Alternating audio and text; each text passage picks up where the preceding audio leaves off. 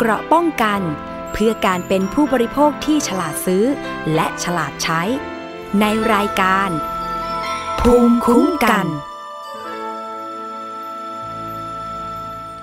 สวัสดีค่ะ คุณผู้ฟังคะขอต้อนรับเข้าสู่รายการภูมิคุ้มกัน รายการเพื่อผู้บริโภค ทางไทย PBS Podcast นะคะ วันนี้อยู่กับดิฉันชนาทิพไพรพงศ์ค่ะ นอกจากรับฟังผ่านช่องทางของไทย PBS Podcast ไม่ว่าจะเป็นเว็บไซต์หรือว่าแอปพลิเคชันแล้วนะคะ ยังสามารถติดตามรับฟังจากสถานีวิทยุที่คุณกำลังรับฟังอยู่ในขณะนี้ด้วยนะคะ ทั่วประเทศเลยทีเดียว และถ้ายังมีสถานีวิทยุชุมชน สถานีวิทยุมหาวิทยาลัยและอื่น ๆ ต้องการเชื่อมโยงรายการดีๆ เพื่อผู้บริโภคแบบนี้ ก็ยินดีมากๆเลยนะคะ ติดต่อเข้ามายังทีมงานหรือดิฉันชนาทิพย์ได้ค่ะ ที่ไทย PBS Podcast ทาง Facebook นี่สะดวกที่สุดเลยนะคะ เข้าไปที่ facebook.com/thaipbspodcast กดถูกใจเป็นเพื่อนกันค่ะ แล้วก็ส่งข้อความทางกล่องข้อความถึงทีมงานรายการหรือดิฉันได้เลยนะคะ และนอกจากนั้นค่ะ เรายังมีรายการให้ฟังทาง YouTube หลาย ๆ รายการรวมถึงภูมิคุ้มกันด้วยมีประเด็นหลากหลายเลยทีเดียวนะคะ ที่คุณผู้ฟังให้ความสนใจติดตามในช่องทางของ YouTube แล้วก็ส่ง ความคิดเห็นหรือว่าข้อมูลเข้ามาเพิ่มเติม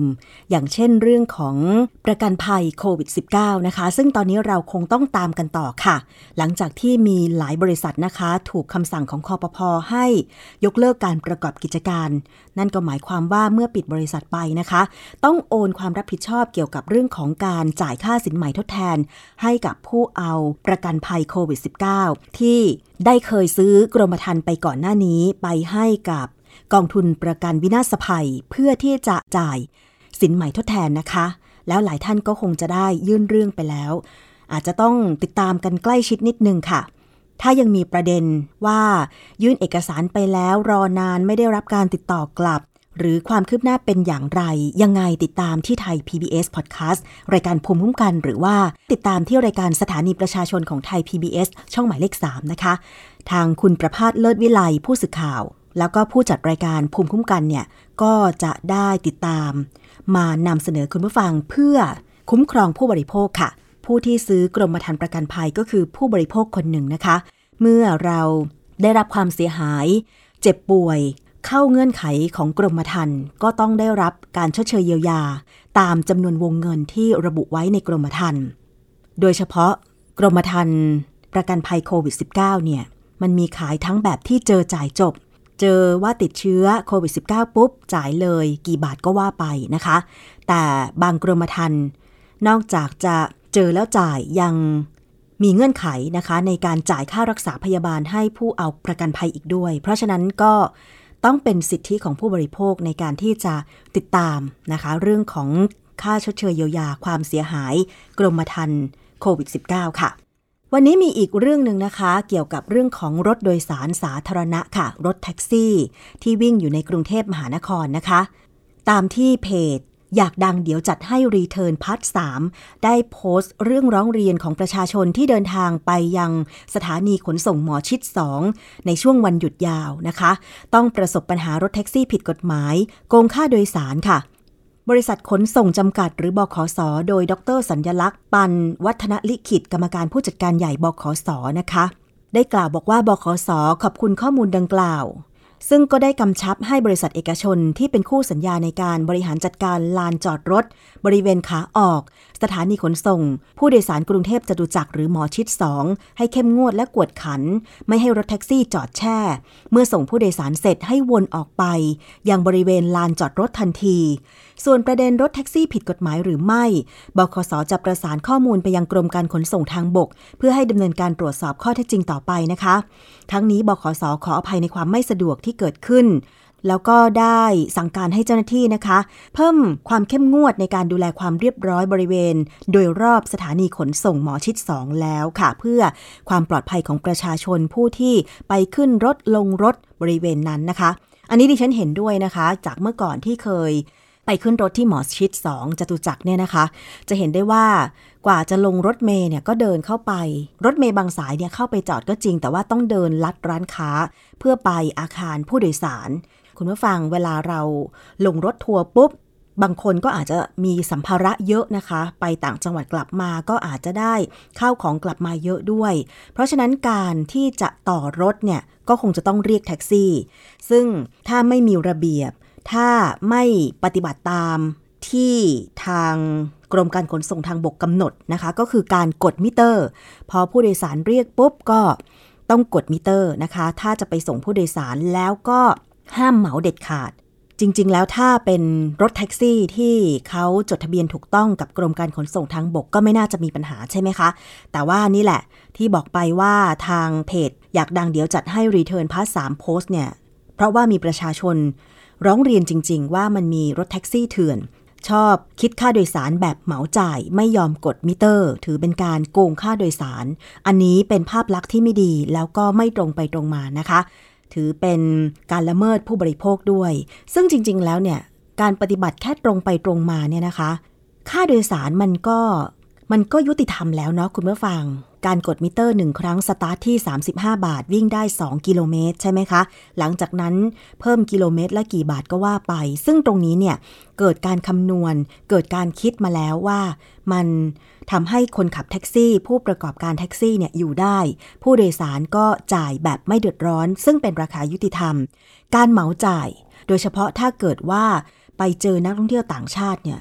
มันจะยิ่งทำให้การท่องเที่ยวของไทยภาพลักษณ์ไม่ดีเลยนะคะ ยังไงขอให้พี่ๆแท็กซี่ช่วยกดมิเตอร์ และปฏิบัติตามกฎที่คุณได้ขึ้นทะเบียนกับกรมการขนส่งทางบกเถอะค่ะ แท็กซี่ก็มีรายได้นะคะ แล้วก็ผู้โดยสารก็จ่ายราคายุติธรรม เป็นภาพลักษณ์ที่ดีของการท่องเที่ยว ตอนนี้หลังจากที่มีการเปิดประเทศนะคะทำให้นักท่องเที่ยวหลั่งไหล มาในประเทศไทยเพิ่มมากขึ้นดิฉันเห็นนะคะ ไม่ว่าจะเป็นชาติจากเอเชีย ยุโรป หรือว่าจะเป็นทางฝั่งทั่วโลกเนี่ยนะคะ เห็นบอกว่ามีนักท่องเที่ยวอินเดียเนี่ยค่อนข้างเยอะนะคะ ตอนนี้แถวพัทยาชนบุรี ซึ่งถือว่าเป็นส่วนที่ดีค่ะ เพราะว่าหลังจากเราปิดประเทศไปเกือบ 3 ปีเนาะ เพราะว่าการระบาดของโควิด -19 ทำให้เศรษฐกิจย่ำแย่ เพราะฉะนั้นถ้าคนไทย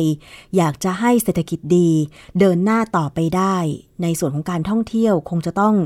มีบริการที่ยุติธรรมสำหรับนักท่องเที่ยว ทุกชนชาตินะคะ ไม่เฉพาะต่างประเทศ นักท่องเที่ยวไทยเองก็มีส่วนสำคัญ เพราะว่าถ้าปิดประเทศ คนไทยนี่แหละก็จะเที่ยวกันเองใช่ไหมคะ เพราะฉะนั้นผู้ประกอบการการขนส่ง หรือว่าร้านอาหาร ร้านค้าบริการห้างสรรพสินค้าต่างๆเนี่ยก็น่าจะใส่ใจ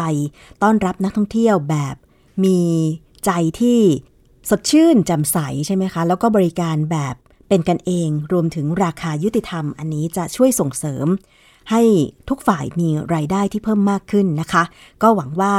หลังจากโควิด -19 ซาการระบาดลงไปเนี่ยจะทำให้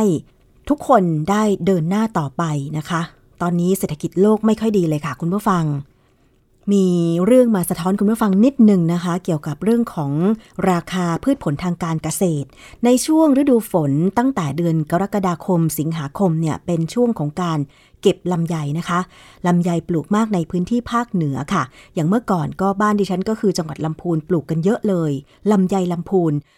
ซึ่งทุกปีนะคะทางจังหวัดลำพูนเนี่ยเขาก็จะมีการจัดงานลำไยลำพูนค่ะ เพื่อเป็นการส่งเสริม การท่องเที่ยวรวมถึงให้เกษตรกรผู้ปลูกลำไยหรือชาวสวนลำไยเนี่ยนำลำไยนะคะของตัวเองไปขายในงานได้ ทุกปีเขามีการจัด แต่ว่าตั้งแต่มีการระบาดของโควิด -19 เนี่ยรู้สึกว่าเขาจะงดจัดไปปี 2 ปีนี่แหละนะคะ ส่วนในปี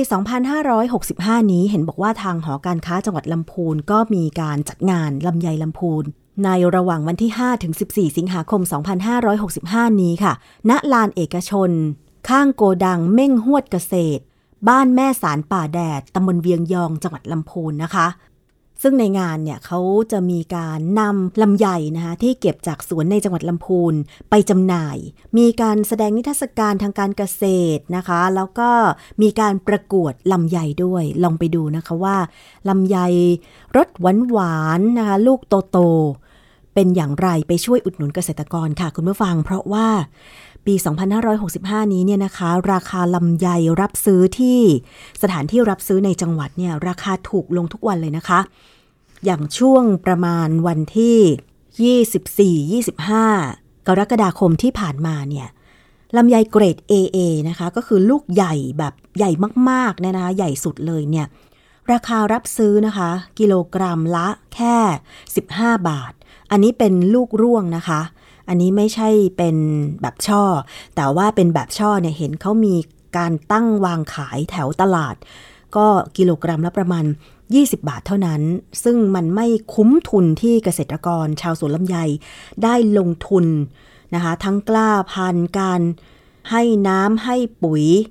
แล้วก็การเก็บลำไยมาขายเลยก็ว่าได้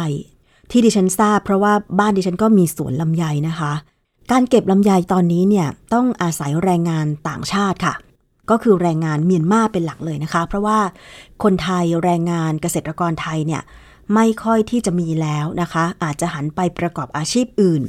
ตอนนี้ค่ะ การแย่งชิงแรงงานมาเก็บลำไยเนี่ย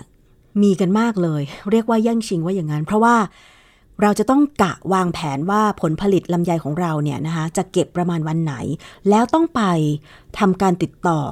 ผู้ที่จะมาขึ้นเด็ดลำไยให้เราก่อน อย่างผู้หญิงเนี่ยขึ้นไม่ได้ ดิฉันเองเนี่ยนะคะ ได้แต่มองตาปริบๆ การจะใช้ไม้สอยพวงลำไยลงมา ก็คงลำบากก็คงจะต้องแงนแงนคอทั้งวันนะนะคะ เพราะฉะนั้นเนี่ยแรงงานชายค่ะ วัยหนุ่มเนี่ยสำคัญมากๆเลยนะคะ จะต้องมีผู้ชายหนึ่งคน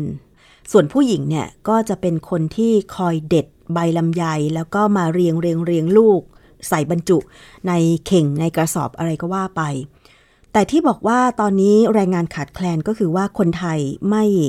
ไม่ค่อยจะมีที่จะรับจ้างทำการเกษตรนะคะ ยิ่งโดยเฉพาะอำเภอแม่ทาจังหวัดลำพูนเนี่ยมีฟาร์มวัวนมเยอะ เกษตรกรส่วนมากก็คือหันไปประกอบอาชีพ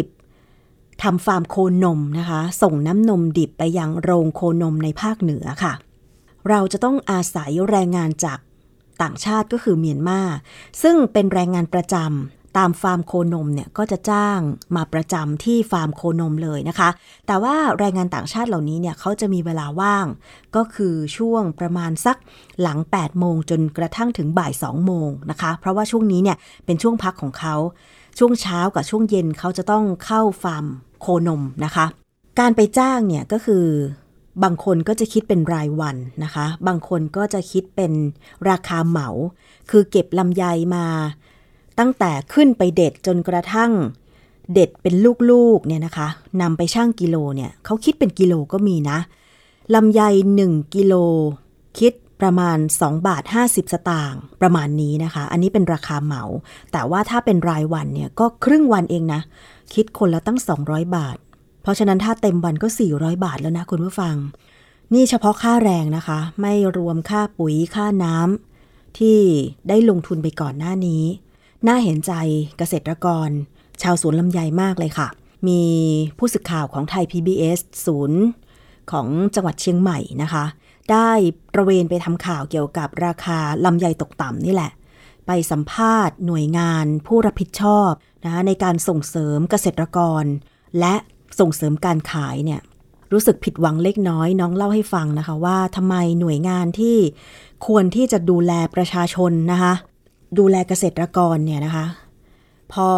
ติดต่อขอสัมภาษณ์ไปว่าจะมีนโยบายในการแก้ไขปัญหาให้ชาวสวนลำไยอย่างไง กลับโดนต่อว่ากลับมานะคะว่าทำไมเสนอแต่ปัญหาไม่เสนอสิ่งที่ดีบ้าง คุณผู้ฟังคะถ้ามันไม่มีปัญหาราคาพืชผลตกต่ำลำไยกิโลละ 15 บาท ลดลงเวลาบาทเหลือ 14-13เนี่ยทำไมสื่อมวลชนจะนำเสนอไม่ได้ใช่ไหมคะ คือสื่อมวลชนเนี่ยอย่างไทย PBS เป็นสื่อสาธารณะเนี่ยนะคะ มีหน้าที่ในการนำเสนอปัญหา แล้วก็หาแนวทางการแก้ไขปัญหา ก่อนหน้านี้จำได้ไหมคะว่ามีปัญหาเรื่องของมังคุดราคาตกต่ำเช่นกัน แบบที่ไม่เคยเป็นมาก่อน อันนี้ชาวสวนมังคุดแถวภาคตะวันออกกับภาคใต้ก็เดือดร้อน ตอนนี้ก็มาลำไยที่ภาคเหนือลำไยลำพูนเชียงใหม่ เหมือนกันหมดเลยนะคะ นี่ยัง ไม่นับรวมลำไยที่ปลูกแถวจังหวัดจันทบุรี ซึ่งก็มีเยอะเหมือนกันเนี่ยนะคะ ว่าจะออกมาแบบพร้อม ๆ กันหรือเปล่า ซึ่งมันเป็นฤดูกาลของลำไยอะเนาะหน้าฝนเนี่ยกรกฎาคมสิงหาคม นี่แหละค่ะอยากจะสะท้อนปัญหาว่าผู้บริโภคอย่างเราบางทีคือ เราอาจจะมองว่ามันดีเนาะราคา ผลไม้ไม่แพงเราก็ซื้อกินใช่ไหมคะ แต่แต่ว่ามันถูกมากจนชาวสวนเขาอยู่ไม่ได้ อันนี้ก็แย่เหมือนกัน แต่ดิฉันก็เห็นลำไยที่วางขายในตลาดกรุงเทพอะค่ะ กิโลกรัมละ 50 บาท 60 บาท ในขณะที่รับซื้อหน้าสวนกิโลกรัมละ 15 ราคาส่วนต่างตรงนี้เนี่ยมันอยู่ที่ไหน มันก็ต้องอยู่ที่พ่อค้าคนกลางถูกไหมคะ เพราะฉะนั้นคุณผู้ฟังคะผู้บริโภคคะถ้าสมมติว่าเกษตรกรนำมาขายเองเนี่ยซื้อไปเถอะค่ะ ราคาเนี่ยแทบจะไม่ได้อะไรเลยนะคะ อันนี้ก็คือเรื่องของลำไย อีกเรื่องหนึ่งค่ะ เราไปดูกันที่เรื่องของถุงลมนิรภัยนะคะ มีประเด็นก่อนหน้านี้ก็คือว่า ถุงลมนิรภัยยี่ห้อทากาตะที่ไม่ได้มาตรฐาน เสี่ยงอันตรายนะคะ เพราะว่ามีการเก็บข้อมูลวิจัยมาแล้วว่า รถยนต์ที่ใช้ถุงลมยี่ห้อทากาตะเนี่ยนะคะ พอเกิดอุบัติเหตุแล้วเนี่ย แทนที่จะปลอดภัยก็คือถุงลมพองออกมา เพื่อกันคนในห้องโดยสารรถยนต์ กระแทกกับคอนโซลหน้ารถหรือส่วนอื่นๆ แต่ปรากฏว่าถุงลมมันแตกแล้วก็มีคล้ายๆกับเศษเหล็กพุ่งออกมา โดนเข้ากับร่างกายของผู้โดยสารที่อยู่บนรถนั้น บางคนบาดเจ็บ แต่ว่ามีตัวเลขที่ทำให้เสียชีวิตด้วยนะคะ เพราะฉะนั้นค่ะ ทางค่ายรถยนต์ที่ติดตั้ง ถุงลมนิรภัยยี่ห้อทากาตะเนี่ยจึงมีการเรียกให้รถยนต์เหล่านั้นไปเปลี่ยนถุงลมนิรภัย ที่ศูนย์บริการฟรีไม่มีค่าใช้จ่ายนะคะ ในเมืองไทยเองเนี่ยมีรถยนต์รุ่นแล้วก็ยี่ห้อต่างๆ ที่ติดตั้งถุงลมนิรภัย ยี่ห้อทากาตะเนี่ยจำนวนหลายล้านคันค่ะ ก่อนหน้านี้นะคะ ทางค่ายรถยนต์บางค่ายก็ได้ส่งหนังสือ ไปยังผู้ที่ซื้อรถยนต์ว่าให้นำไปเปลี่ยนถุงลมนิรภัยแล้วนะคะ แต่จนถึงขณะนี้ค่ะ สภาองค์กรของผู้บริโภคก็ยังพบว่า ยังมีรถยนต์อีกประมาณ 670,000 คัน ที่ยังไม่ได้นำรถยนต์ที่ถูกระบุว่าต้องเปลี่ยนถุงลมนิรภัย ยี่ห้อทากาตะ ไปเปลี่ยนกับศูนย์รถยนต์ของ 8 บริษัทที่จะต้องเปลี่ยนให้โดยไม่มีค่าใช้จ่ายนะคะ แล้วก็ยังพบปัญหาเรื่องการเข้ารับบริการกับบริษัทรถยนต์ 3 บริษัท จึงได้เตรียมหารือกับทางสำนักงานคณะกรรมการคุ้มครองผู้บริโภค จัดการปัญหาและหามาตรการคุ้มครองผู้บริโภคจากสินค้าไม่ปลอดภัยต่อไป มีรถยนต์ที่ยังไม่ได้นำไปเปลี่ยนถุงลมนิรภัยเนี่ย ตอนนี้นะคะ ข้อมูลเดือนพฤษภาคม และมิถุนายน 2565 ค่ะ มีจำนวนรถที่เข้ารับการเปลี่ยนถุงลมนิรภัยแล้ว 6,047 คัน และ 5,121 คัน รวมเป็น 11,168 คันใน 2 เดือนที่ผ่านมานะคะ แต่อย่างไรก็ตามค่ะ ตอนนี้ยังพบว่ามีรถยนต์อีกประมาณ 670,000 คัน ยังไม่ได้ไปเปลี่ยนถุงลมนิรภัย จากยี่ห้อทากาตะเป็นยี่ห้ออื่น ๆ นะคะเจ้าหน้าที่ศูนย์บริการผู้บริโภคแบบเบ็ดเสร็จนะคะ ทางคุณพัทรกรที่บุญรัตน์นะคะบอกว่า หลังจากมีการถแถลงข่าวไปแล้วเนี่ย ศูนย์ได้รับเรื่องร้องเรียนเกี่ยวกับปัญหาในการขอไปเปลี่ยนถุงลมนิรภัย กับผู้ประกอบธุรกิจรถยนต์ 3 บริษัทค่ะ ได้แก่ BMW นิสสันและก็โตโยต้าโดยมีปัญหาที่ได้รับร้องเรียนดังนี้นะคะ 1. ไม่ดำเนินการเปลี่ยนถุงลมนิรภัยที่นั่งผู้โดยสาร 2. ตรวจสอบจากระบบว่าอยู่ในขายที่ต้องเปลี่ยน แต่เมื่อผู้บริโภคดำเนินการขอรับบริการ ทางศูนย์มีการแจ้งว่า ได้ดำเนินการแล้วเรียบร้อย โดยผู้บริโภคยืนยันว่ายังไม่เคยได้รับการเปลี่ยนถุงลมนิรภัยมาก่อนนะคะ อันนี้ก็คือบอกว่าเปลี่ยนแล้วแต่จริงผู้บริโภคเจ้าของรถยนต์ยังไม่เคยนำมาเปลี่ยน แล้วจะบอกว่ามาเปลี่ยนได้อย่างไรนะคะ 3. ก็คือปัญหาตรวจจากระบบพบว่าอยู่ในข่ายที่ต้องเปลี่ยน แต่ระบบแสดงข้อมูลว่าได้รับการเปลี่ยนแก้ไขเรียบร้อยแล้ว เออ อันนี้แปลกเนาะ 4. ก็คือ รถที่อยู่ในช่วงปีและรุ่นที่ต้องเปลี่ยนตามข้อมูลของผู้ประกอบธุรกิจ แต่ระบบแจ้งว่าไม่อยู่ในข่ายที่ต้องเข้ารับการเปลี่ยนถุงลมนิรภัยอันนี้ก็คือปัญหาทั้งหมดที่ทางสภาองค์กรของผู้บริโภค ได้รับเรื่องร้องเรียนกับเจ้าของรถยนต์ ที่อยู่ในข่ายจะต้องไปเปลี่ยนถุงลมนิรภัยจากยี่ห้อทากาตะไปเป็นยี่ห้ออื่นนะคะ สภาองค์กรของผู้บริโภคจึงได้ทำหนังสือติดตาม ไปยังผู้ประกอบธุรกิจรถยนต์ดังกล่าว โดยทั้ง 3 บริษัทก็คือ BMW นิสสันแล้วก็โตโยต้า มีหนังสือตอบกลับและชี้แจงว่า ปัจจุบันบริษัทยังคงดำเนินการเปลี่ยนถุงลมนิรภัยให้กับผู้บริโภค โดยการเปลี่ยนถุงลมนิรภัยนั้นจะเปลี่ยนให้เฉพาะถุงลมรุ่นที่มีปัญหา จึงทำให้รถบางรุ่น ที่ต้องเปลี่ยนทั้งฝั่งคนขับและผู้โดยสาร ในขณะที่รถยนต์บางรุ่นต้องเปลี่ยนแค่ฝั่งคนขับเท่านั้นนะคะ ทั้งนี้ค่ะนอกจากการประชาสัมพันธ์ให้ผู้บริโภครับทราบแล้ว สภาองค์กรของผู้บริโภคยังได้ทำหนังสือไปยังเลขาธิการสคบขอเข้าพบเพื่อหารือเรื่องการจัดการปัญหาสินค้าไม่ปลอดภัยนะคะ เนื่องจากมีกรณีที่ผู้บริโภคเสียชีวิตจากการทำงานบกพร่อง ของถุงลมนิรภัยยี่ห้อทากตะ สินค้าดังกล่าวจึงเข้าข่าย เป็นสินค้าไม่ปลอดภัย ที่มีผลทำให้บุคคลถึงแก่ความตาย เป็นสินค้าที่กระทบต่อสิทธิผู้บริโภคในวงกว้างค่ะ และรวมถึงขอหารือถึงมาตรการการคุ้มครองผู้บริโภคจากสินค้าไม่ปลอดภัย อย่างเช่น การออกคำสั่งให้ผู้ประกอบธุรกิจดำเนินการทดสอบหรือพิสูจน์สินค้าหรือบริการ ให้ผู้ประกอบธุรกิจรายงานผลการทดสอบ หรือพิสูจน์ต่อคณะกรรมการว่าด้วยความปลอดภัย ให้ผู้ผลิตผู้สั่งหรือผู้นำเข้าสินค้า จัดทำแผนการจัดเก็บหรือเรียกคืนสินค้า แผนการปรับปรุงแก้ไข หรือดำเนินการกับสินค้าที่จัดเก็บหรือเรียกคืน และแผนการเยียวยาผู้บริโภคเป็นต้นนะคะ แต่ว่าอย่างไรก็ตาม ทางสภาองค์กรของผู้บริโภคบอกว่าก็จะติดตามสถานการณ์การแก้ไขปัญหาถุงลมนิรภัย ทากาตะต่อไปนะคะ ซึ่งก็ต้องติดตามกับผู้ประกอบการธุรกิจรถยนต์ค่ะ เพื่อรวบรวม แจ้งเตือนภัย รวมทั้งส่งไปยังหน่วยงานที่เกี่ยวข้องดำเนินการต่อไปนะคะสำหรับท่านใดที่ต้องการตรวจสอบว่ารถยนต์ของท่านเนี่ยเข้าข่ายที่ต้องเปลี่ยนถุงลมนิรภัยหรือไม่นะคะ สามารถเข้าไปตรวจสอบได้ที่ www.checkairbag.com ค่ะ เป็นภาษาอังกฤษเลยนะคะ www.checkairbag.com หรือ นำรถเข้าไปที่ศูนย์บริการรถยนต์ทุกสาขานะคะติดต่อฝ่ายบริการลูกค้าทางโทรศัพท์หรือ call center ก็ได้ หรือโทรไปสายด่วนของกรมการขนส่งทางบกนะคะ หมายเลข 1584 เพื่อสอบถามข้อมูลได้ตลอด 24 ชั่วโมงค่ะ ไปต่อกันที่เรื่องของ CPTPP ค่ะคุณผู้ฟัง ได้ยินชื่อนี้มาสักระยะหนึ่งแล้วนะคะ CPTPP ก็คือ ความตกลงหุ้นส่วนเศรษฐกิจภาคพื้นแปซิฟิก หรือ Comprehensive and Progressive Agreement for Trans-Pacific Partnership นะคะ ซึ่งตอนนี้เนี่ยมีสมาชิกจำนวน 10 กว่าประเทศแล้ว และทางรัฐบาลไทยกำลังจะพิจารณานำไทยเข้าเป็นหุ้นส่วน CPTPP ด้วย โดยหวังว่าไทยจะได้รับประโยชน์จากการเข้าร่วมความตกลงทางการค้านี้ แต่ดูรายละเอียดแล้วเนี่ยทำให้ หลายภาคส่วนโดยเฉพาะภาคประชาสังคมนะคะ ทางมูลนิธิเพื่อผู้บริโภค สภาองค์กรของผู้บริโภคนะคะ ได้ออกมาให้ข้อมูลก่อนหน้านี้บอกว่ามันอาจจะทำให้ไทยเสียเปรียบในหลาย ๆ ด้านรวมถึงการไม่ได้รับประโยชน์ เพราะว่ามันมีความตกลงมีเงื่อนไขที่ดูแล้วเนี่ยจะทำให้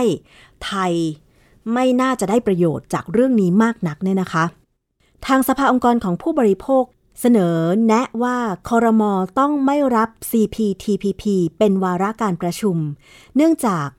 การรับพิจารณาข้อตกลงนี้เนี่ยเป็นความไม่ชอบธรรมในกระบวนการพิจารณาผลได้ผลเสีย เมื่อรัฐบาลไม่ได้ปฏิบัติตามสัญญาประชาคม ที่จะศึกษาผลกระทบ ทั้งด้านบวก ด้านลบที่จะเกิดขึ้นต่อประเทศ หลังจากเซ็นสัญญา และรัฐบาลควรรอผลศึกษาวิจัยเปรียบเทียบผลกระทบด้านบวก และด้านลบออกมาก่อนนะคะ อย่างไรก็ตามก่อนหน้านี้สภาองค์กรของผู้บริโภคเคยส่งหนังสือทวงถามถึงงานวิจัย ที่คุณดอนปรมัตวินัยเคยรับปากว่าจะทำงานวิจัยนี้ออกมา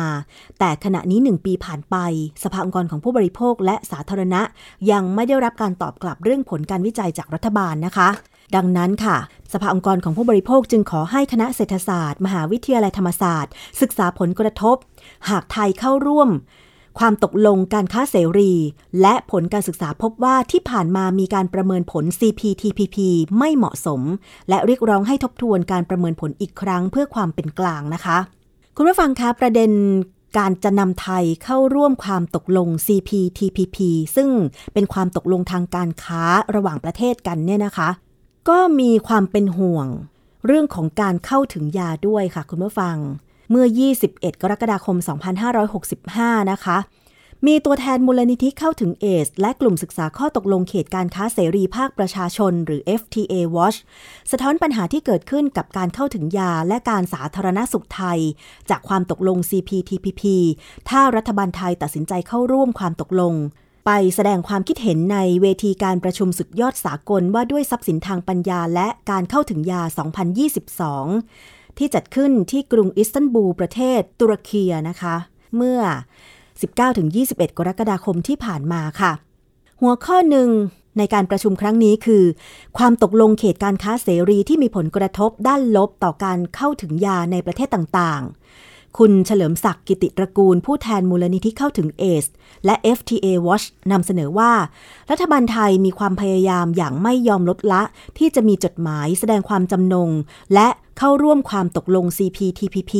ทั้งที่มีเสียงคัดค้านจากสาธารณะ และมีมติของรัฐสภาว่า ประเทศไทยยังไม่พร้อมที่จะเข้าร่วมความตกลง CPTPP ผู้เข้าร่วมประชุมจากกว่า 30 ประเทศแสดงความกังวล เพราะความตกลงเขตการค้าเสรีหลายฉบับ ส่งผลกระทบรุนแรงต่อการเข้าถึงยา ในประเทศที่กำลังพัฒนาหลายประเทศค่ะ รวมถึงความตกลง CPTPP ที่รัฐบาลไทยต้องการจะเข้าร่วม ในที่ประชุมมีมติไม่ยอมรับ และคัดค้านความตกลงเขตการค้าเสรีทุกฉบับ ที่จะสร้างผลกระทบรุนแรงต่อการสาธารณสุข และการเข้าถึงยา และเตือนประเทศไทยว่าไม่ควรเข้าร่วม หรือเจรจาความตกลง CPTPP นะคะ มีตัวแทนจากประเทศเวียดนามก็คือประธานเครือข่ายผู้ติดเชื้อ HIV ประเทศเวียดนามบอกว่า CPTPP มีเงื่อนไขที่ส่งผลกระทบด้านลบ ที่จำเป็นต่อชีวิตความเป็นอยู่ของประชาชนค่ะมีข้อบทที่เป็นปัญหามากมาย สิ่งที่เลวร้ายก็คือรัฐบาลของเราได้ลงนามไปแล้ว เราถูกบังคับให้แก้ไขกฎหมายสิทธิบัตร ให้มีความเข้มงวดยิ่งขึ้น ไม่เพียงแต่ภาครัฐ ภาคประชาสังคมก็มีความกังวล และกำลังพยายามอย่างหนักที่จะลดทอนผลกระทบจาก CPTPP ผ่อนหนักให้เป็นเบา อันนี้ก็เป็นความคิดเห็นจากเวียดนามนะคะ ทางด้านองค์กร ITPC ประเทศโมร็อกโกค่ะ ได้กล่าวในเวทีนี้บอกว่ารัฐบาลไทยควรที่จะตรึกตรองให้รอบคอบก่อนจะเข้าสู่ความตกลง CPTPP นะคะ เพราะว่าไทยอาจจะต้องเผชิญกับผลกระทบด้านลบ เช่นเดียวกับประเทศกำลังพัฒนาอื่น ๆ ที่ได้ลงนามความตกลงเขตการค้าเสรีฉบับอื่นมาแล้ว และกำลังประสบปัญหาการเข้าถึงยาอย่างหนัก รัฐบาลไทยต้องทำการศึกษาผลกระทบ และความตกลงต่อระบบสุขภาพอย่างดี และฟังเสียงของประชาชน ทางด้านเอลส์โทเลสผู้ที่ทำงานในเรื่องการเข้าถึงยาและนวัตกรรมมา 20 ปีจากยุโรปค่ะ แสดงความคิดเห็นว่า รู้สึกเป็นกังวลต่อบทว่าด้วยการจัดซื้อจัดจ้างภาครัฐนะคะ ซึ่งไทยเนี่ยมีศักยภาพที่จะผลิตยาได้เอง เป็นสิ่งที่สำคัญมาก ยาเป็นเครื่องมือสำคัญทางการสาธารณสุข ด้วยความตกลง CPTPP รัฐบาลไทยจะเลือกปฏิบัติสนับสนุนอุตสาหกรรมผลิตยาในประเทศไม่ได้ ในอดีตการผลิตยาในประเทศของไทยมีบทบาทสำคัญอย่างยิ่งในการเข้าถึงยา เช่น กรณีของยา ต้านเชื้อ HIV ซึ่งเป็นที่รู้กันดีในระดับสากลนะคะ มันจำเป็นอย่างมากค่ะ ที่รัฐบาลไทยจะต้องมีนโยบายด้านการจัดซื้อจัดจ้างภาครัฐ และการส่งเสริมอุตสาหกรรมในประเทศ ที่ส่งเสริมการวิจัยและพัฒนายา แต่ถ้ามีนโยบายที่เป็นอุปสรรคเสียแล้ว การวิจัยและพัฒนาอาจจะเกิดขึ้นไม่ได้นะคะ อันนี้ก็คือ ข้อมูลความคิดเห็นในเวทีเสวนา ต่อเรื่องของการนำประเทศเข้าสู่ ความตกลงการค้าเสรี หลายฉบับเกิดขึ้นก่อนหน้านี้นะคะ แต่ว่าความตกลง CPTPP เนี่ยตอนนี้ก็รอดูท่าทีของรัฐบาลไทยนะคะว่า จะฟังเสียงของประชาชน ที่ได้นำเสนอถ้าเกิดว่าเราเข้าร่วมความตกลงนี้เนี่ยจะได้รับผลกระทบอย่างมากเลยนะคะ ไปต่อกันที่เรื่องของผงชูรสปลอมค่ะ น่าตกใจมากเลยคุณผู้ฟังสำหรับผู้บริโภคอย่างเรานะคะ ผงปรุงรสหรือผงชูรสเนี่ยมีใช้กันอยู่ ตามครัวเรือนทั่วไป ร้านอาหารต่างๆ ก็ใช้นะคะ ซึ่งถ้ามันเป็นผงชูรสหรือผงปรุงรสปลอมเนี่ยโอ้โหไม่รู้เขาเอาอะไรมาผลิต เป็นวัตถุดิบที่มีคุณภาพไหม หรือว่าเป็นสารอันตราย น่าห่วงจริง ๆ กับสุขภาพของผู้บริโภคนะคะคุณผู้ฟัง กองบังคับการปราบปรามการกระทำความผิดเกี่ยวกับอาชญากรรมทางเศรษฐกิจ หรือบกปอสค่ะ ได้นำกำลังไปตรวจค้นโรงงานผลิต ผงชูรส และผงปรุงรสปลอมนะคะ ได้จับกลุ่มนายจาตุพล ขอสงวนนามสกุล วัย 30 ปี นางสาวพักออนขอสงวนนามสกุลอายุ 43 ปี และนางเมียดขอสงวนนามสกุลอายุ 57 ปี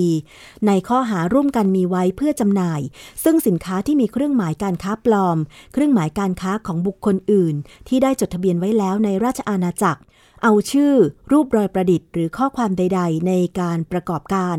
การค้าของบุคคลอื่นมาใช้ เพื่อให้ประชาชนหลงเชื่อว่าเป็นสินค้าหรือการค้าของผู้อื่น ก่อนเข้าจับกลุ่มเนี่ยก็ได้รับรายงานนะคะว่าในพื้นที่หมู่ 6ตำบลบางเตยอำเภอสามโคกจังหวัดปทุมธานี ต่อเนื่องในห้องเช่าตำบลบางขเยงอำเภอเมืองปทุมธานีเนี่ยนะคะ ว่าเป็นสถานที่ผลิตผงชูรสและผงปรุงรสปลอมค่ะคุณผู้ฟัง เข้าไปตรวจค้นเนี่ยไปเจอของกลางนะคะ 21 รายการจำนวน 54,445 ชิ้นค่ะ ก็ได้แก่ผงชูรส และสารปรุงแต่งรสและกลิ่นที่ปลอม ซองบรรจุ กล่องบรรจุ และอุปกรณ์ที่ใช้ในการบรรจุหีบห่อนะคะผงชูรสปลอมยี่ห้อดัง ขอเอ่ยชื่อเลยก็แล้วกันไม่ได้เป็นการโฆษณา แต่ว่าเขาไปปลอมผงชูรสอายิโนโมโตะค่ะคุณผู้ฟัง ภายหลังบริษัทอายิโนโมโตะประเทศไทยจำกัด แจ้งว่ามีกลุ่มผู้ลักลอบผลิตและเร่ขาย ผงชูรสปลอมเครื่องหมายการค้าของผู้เสียหาย ให้กับร้านค้าในพื้นที่จังหวัดปทุมธานีและใกล้เคียง เจ้าหน้าที่จึงสอบสวนจนทราบแหล่งผลิต สถานที่กักเก็บ และสถานที่ที่เกี่ยวข้องกับกลุ่มบุคคลดังกล่าว ที่ขายผงชูรสปลอม รวม 3 จุดนะคะ ในจังหวัดปทุมธานี ซึ่งพบว่าเคยถูกจับกลุ่มดำเนินคดีมาแล้วเมื่อปี 2563 ค่ะ บางรายเนี่ยคดียังอยู่ในระหว่างการอุทธรณ์ในชั้นศาล ซึ่งเจ้าหน้าที่จากบกปอส ได้นำหมายสารเข้าตรวจค้นนะคะ พบว่ามีเงินหมุนเวียนของขบวนการนี้กว่า 20 ล้านบาททีเดียวค่ะ เบื้องต้นนะคะ ผู้ต้องหารับสารภาพว่าได้ร่วมกันนำผงโมโนโซเดียมกรูตาเมต ซึ่งเป็นส่วนผสมหลักของผงชูรสที่ไม่มียี่ห้อ มาแบ่งบรรจุใส่ถุงที่พิมพ์ ยี่ห้อว่าชื่ออายิโนโมโตะแล้วก็ส่งให้เครือข่ายไปเร่ขาย ร้านค้าในพื้นที่จังหวัดปทุมธานีและจังหวัดใกล้เคียงค่ะ หลังจากนี้เนี่ยเจ้าหน้าที่ก็จะส่งผงชูรสของกลาง ผงชูรสปลอมเนี่ยไปให้ทาง คณะกรรมการอาหารและยาหรืออยเพื่อตรวจพิสูจน์ต่อไปนะคะว่า สารที่เขานำมาผลิตผงชูรสปลอมเนี่ยมันเป็นสารอะไรมีอันตรายต่อผู้บริโภค มากน้อยขนาดไหนนะคะเฮ้อมันมีไปทั่วนะคุณผู้ฟัง คืออย่างที่บอกว่า จากที่ตำรวจไปจับเนี่ย นอกจากผงชูรสที่เขาปลอมว่าเป็นยี่ห้ออายิโนโมโตะแล้วเนี่ยเขายังปลอมแม้กระทั่ง ผงปรุงรสยี่ห้อรสดี อันนี้ไม่โฆษณานะ แต่ว่าจากภาพที่เขาไปจับกลุ่มเนี่ย คือมันเป็นของปลอมไง แล้วดูสถานที่ผลิตเนี่ย โอ้โห มีเศษผงขาวๆ วางอยู่เกลือนเลยอะ่ะไปซื้อสารโมโนโซเดียมกรูตาเมตยี่ห้ออะไรก็ไม่รู้ไม่มียี่ห้อ แล้วก็มาแบ่งบรรจุเนาะปลอมเครื่องหมายการค้าของยี่ห้ออื่นนะคะ สถานที่ผลิตก็ไม่สะอาดเลยคุณผู้ฟัง เป็นห้องเช่าห้องแถวแบบ ไม่ถูกสุขลักษณะอะถ้าเกิดร้านค้าไหนหรือครัวเรือนไหนไปซื้อ ผงชูรสปลอมมาปรุงรสนี่ ไม่แน่ใจว่ารสชาติจะเป็นยังไง กินเข้าไปแล้วแบบสะสมสารอะไรเข้าไปก็ไม่รู้นะคุณผู้ฟัง เวลาซื้อสินค้าอาจจะต้องเลือกร้านค้า ใหญ่ ๆ นิดนึงเนาะคุณผู้ฟัง บางทีบางคนก็อยู่ในหมู่บ้านอะการจะไปซื้อในห้างใหญ่หรือดูเครื่องหมายการค้าอะไรต่างๆ ก็มองข้ามไปอย่างเงี้ย เวลาจะซื้อพวกเครื่องปรุงรสอะไรต่างๆ มาทำกับข้าวเนี่ยต้องดูฉลากกันนิดหนึ่งนะคะ อีกเรื่องค่ะ เรื่องของโครงการคนละครึ่งคุณผู้ฟัง ที่ประชุมคอรมอเมื่อ 26 กรกฎาคมที่ผ่านมาก็เห็นชอบมาตรการกระตุ้นเศรษฐกิจเพื่อบรรเทาผลกระทบจากสถานการณ์โควิด -19 นะคะสามมาตรการก็คือ 1. โครงการคนละครึ่งเฟส 5 นะคะ วงเงิน 21,200 ล้านบาทค่ะ ใช้เกณฑ์เดิมเป็นการร่วมจ่ายนะระหว่างรัฐบาลกับประชาชน โดยรัฐบาลเนี่ยสนับสนุนวงเงินใช้จ่ายชำระค่าอาหารเครื่องดื่มสินค้าและบริการที่กำหนดสูงสุด 150 บาทต่อคนต่อวัน หรือไม่เกิน 800 บาทต่อคน เป็นเวลา 2 เดือนก็คือ ใช้ตั้งแต่ 1 กันยายนถึง 31 ตุลาคม 2565 อันนี้เดี๋ยวดูรายละเอียดเรื่องของการใช้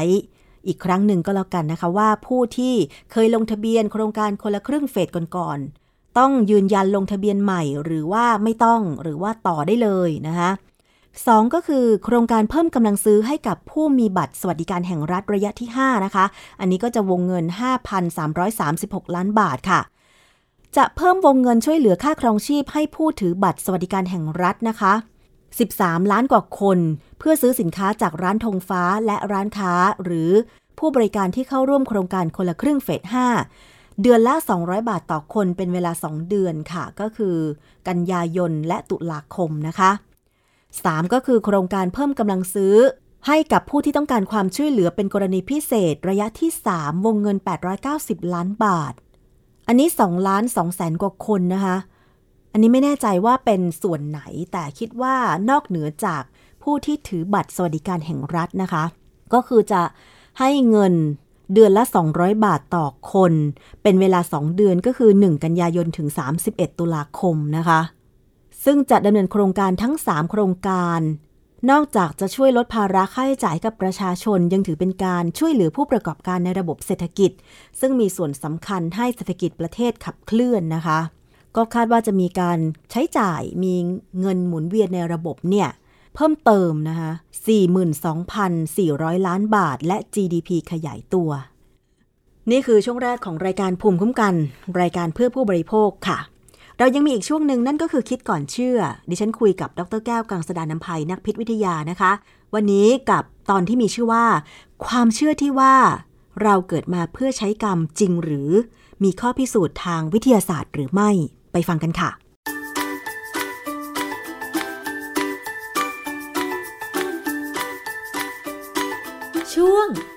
ก่อนเชื่อ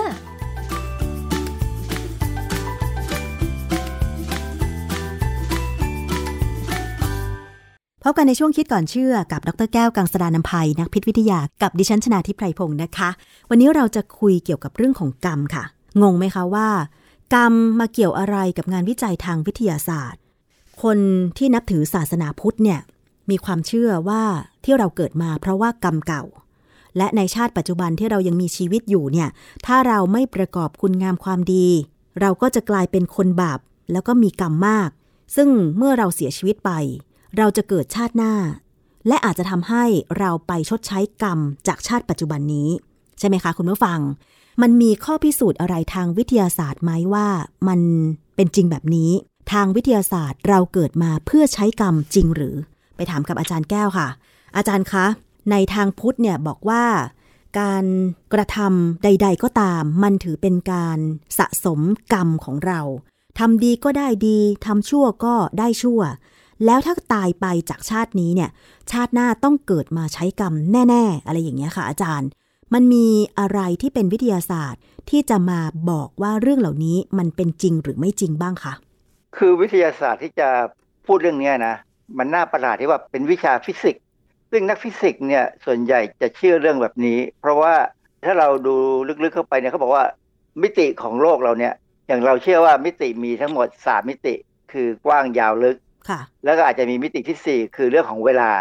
ที่เราเชื่อกัน แต่นักฟิสิกส์เนี่ยเขาเชื่อว่ามิติมีเก้ามิติเหรอคะอันนี้ก็เป็นเรื่องที่เขาจะพยายามพิสูจน์กันอยู่นะว่าเก้ามิติเป็นยังไง ซึ่งผมจะไม่พูดตรงนี้นะแต่ว่าอย่างเวลามุดคนจะตายเนี่ย ผมจำได้เลยว่าตอนที่ ตาผมจะตายเนี่ยนะตาเนี่ยเพ้อ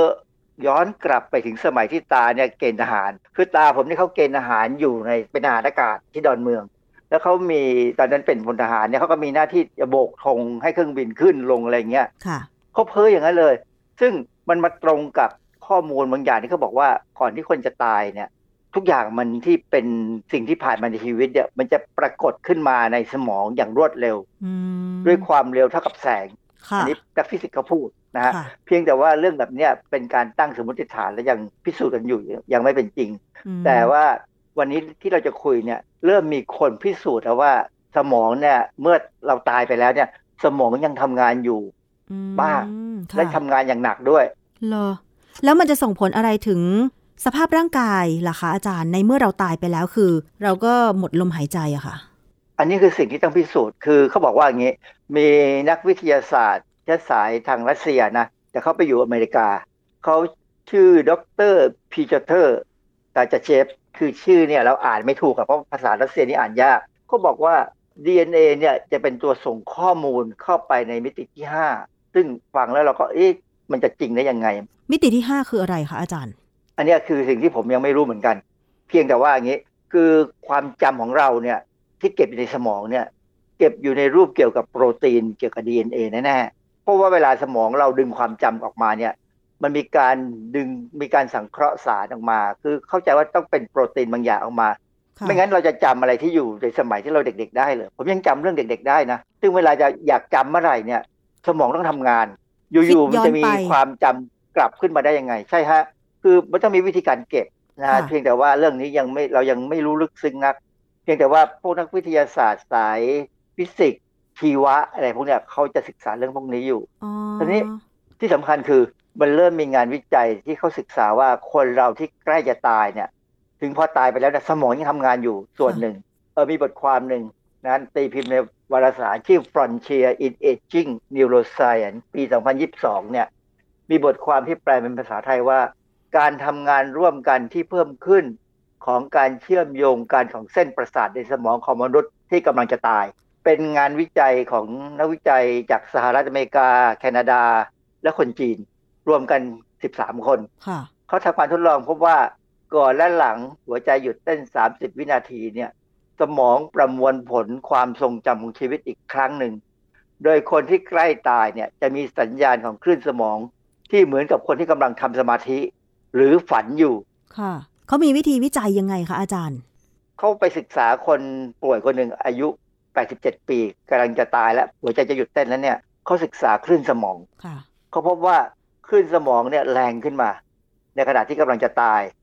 เขาก็คงมีวิธีอ่านผมอ่านบทความแล้วผมก็งงๆอยู่พอสมควรนะแต่รู้แต่ว่าสมองได้ทำงานแรงมาก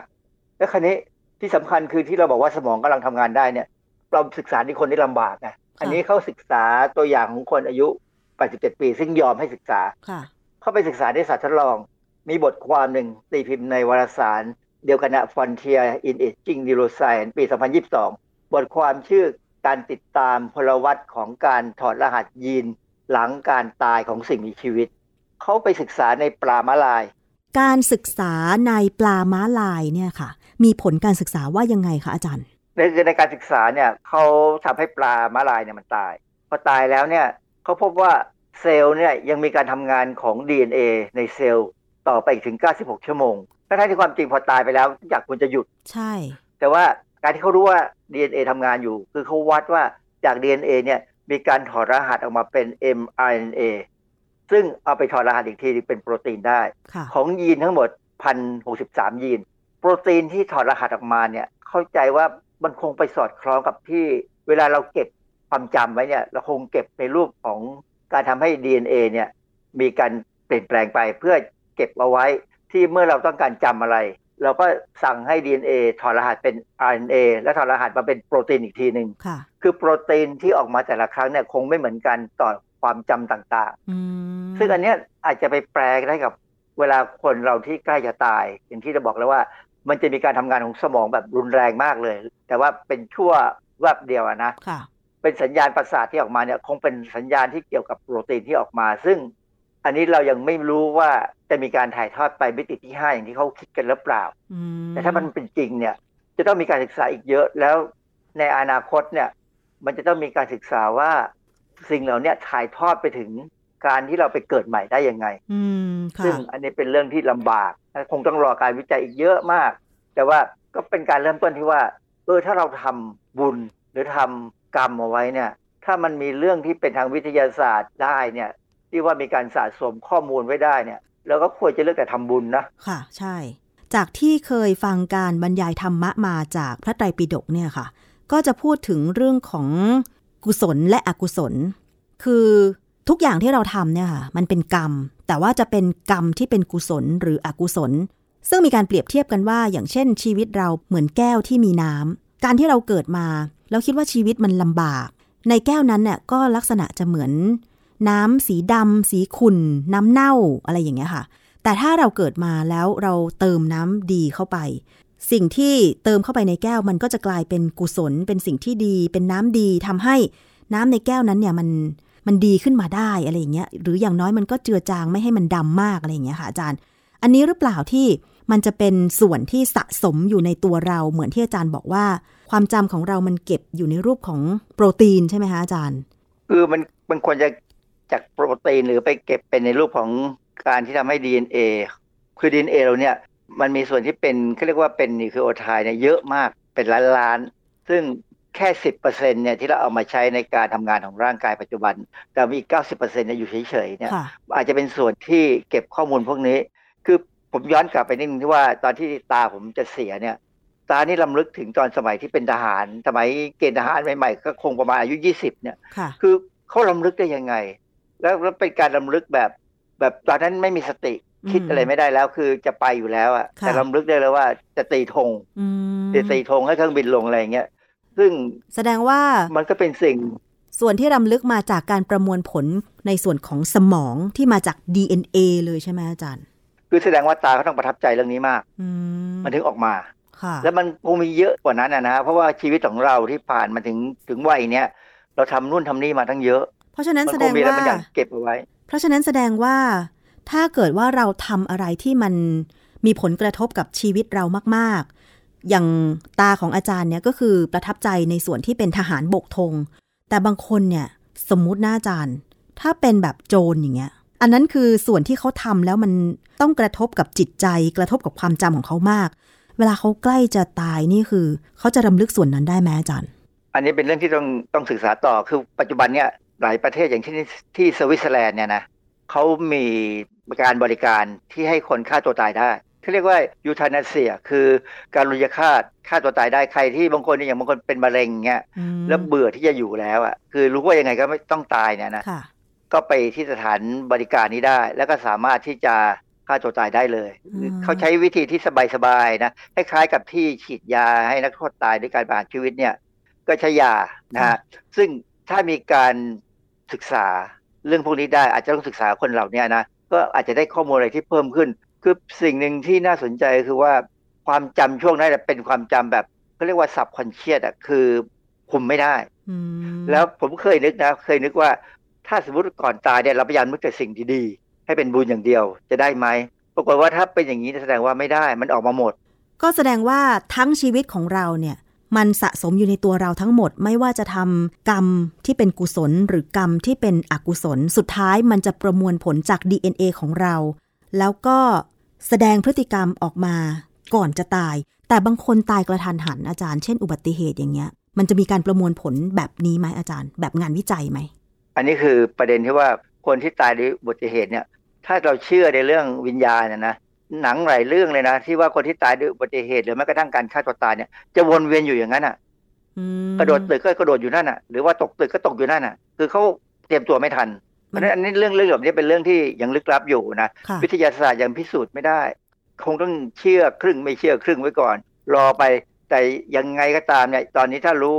คิดว่ามีแนวทางในการที่เป็นอย่างเงี้ยนะทำดีไว้ก่อนดีกว่า อือฮึใช่ เพราะอย่างน้อยๆเนาะเราก็บันทึกสิ่งที่ดีเข้าไปใน DNA ของเราเนาะอาจารย์ใช่ไหมคือคือบางครั้งบางครั้งมันทำทำบาปโดยที่ไม่เจตนา ซึ่งอันนี้เขาถือว่าถ้าไม่มีเจตนาก็ถือว่าไม่บาป บางครั้งเนี่ยมันเป็นสิ่งที่ มันพลาดไปอะโดยที่เราไม่รู้ตัว แต่ว่าเจตนาถ้าเรามีเจตนาที่ดี กระทำส่วนที่ดีออกมา ตรงเนี้ยมันก็เท่ากับว่าหน่วยความจำของเราก็จะบันทึกไว้ไง ใช่ไหมอาจารย์ แล้วเวลาคือก่อนคือตายหรือจะเกิดเหตุการณ์อะไรขึ้นในชีวิตของเราก็แล้วแต่เนี่ย เชื่อว่ามันจะประมวลผลออกมาในพฤติกรรมที่ดีๆ ก่อนเราตาย หรือหลังความตายใช่ไหมอาจารย์คือมันจะมีทั้งดีทั้งไม่ดีแหละผมว่านะ เพราะว่าอย่างคนไทยเนี่ยหรือคนที่นับถือศาสนาพุทธเนี่ยเชื่อว่า มีการจดบันทึกอืมเอาไว้ในหนังหมากับในแผ่นทองอะไรก็ตามที่ถ้าเราเชื่อเรื่องนรกสวรรค์นะนะซึ่งซึ่งอันนั้นก็เป็นการอุปมาอุปไมยให้เห็นนะว่าแต่ปัจจุบันเนี่ยกลายเป็นว่าวิทยาศาสตร์ บอกว่าสมองเราเป็นตัวจดบันทึกเองค่ะ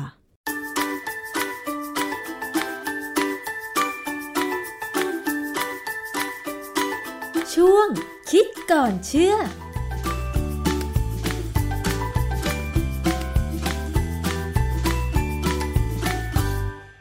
นี่คือทั้งหมดของรายการภูมิคุ้มกันในวันนี้นะคะ ขอบคุณกับการติดตามรับฟังทางไทย PBS Podcast ไม่ว่าจะเป็นเว็บไซต์หรือแอปพลิเคชัน และฟังผ่านสถานีวิทยุที่กำลังเชื่อมโยงสัญญาณอยู่ในขณะนี้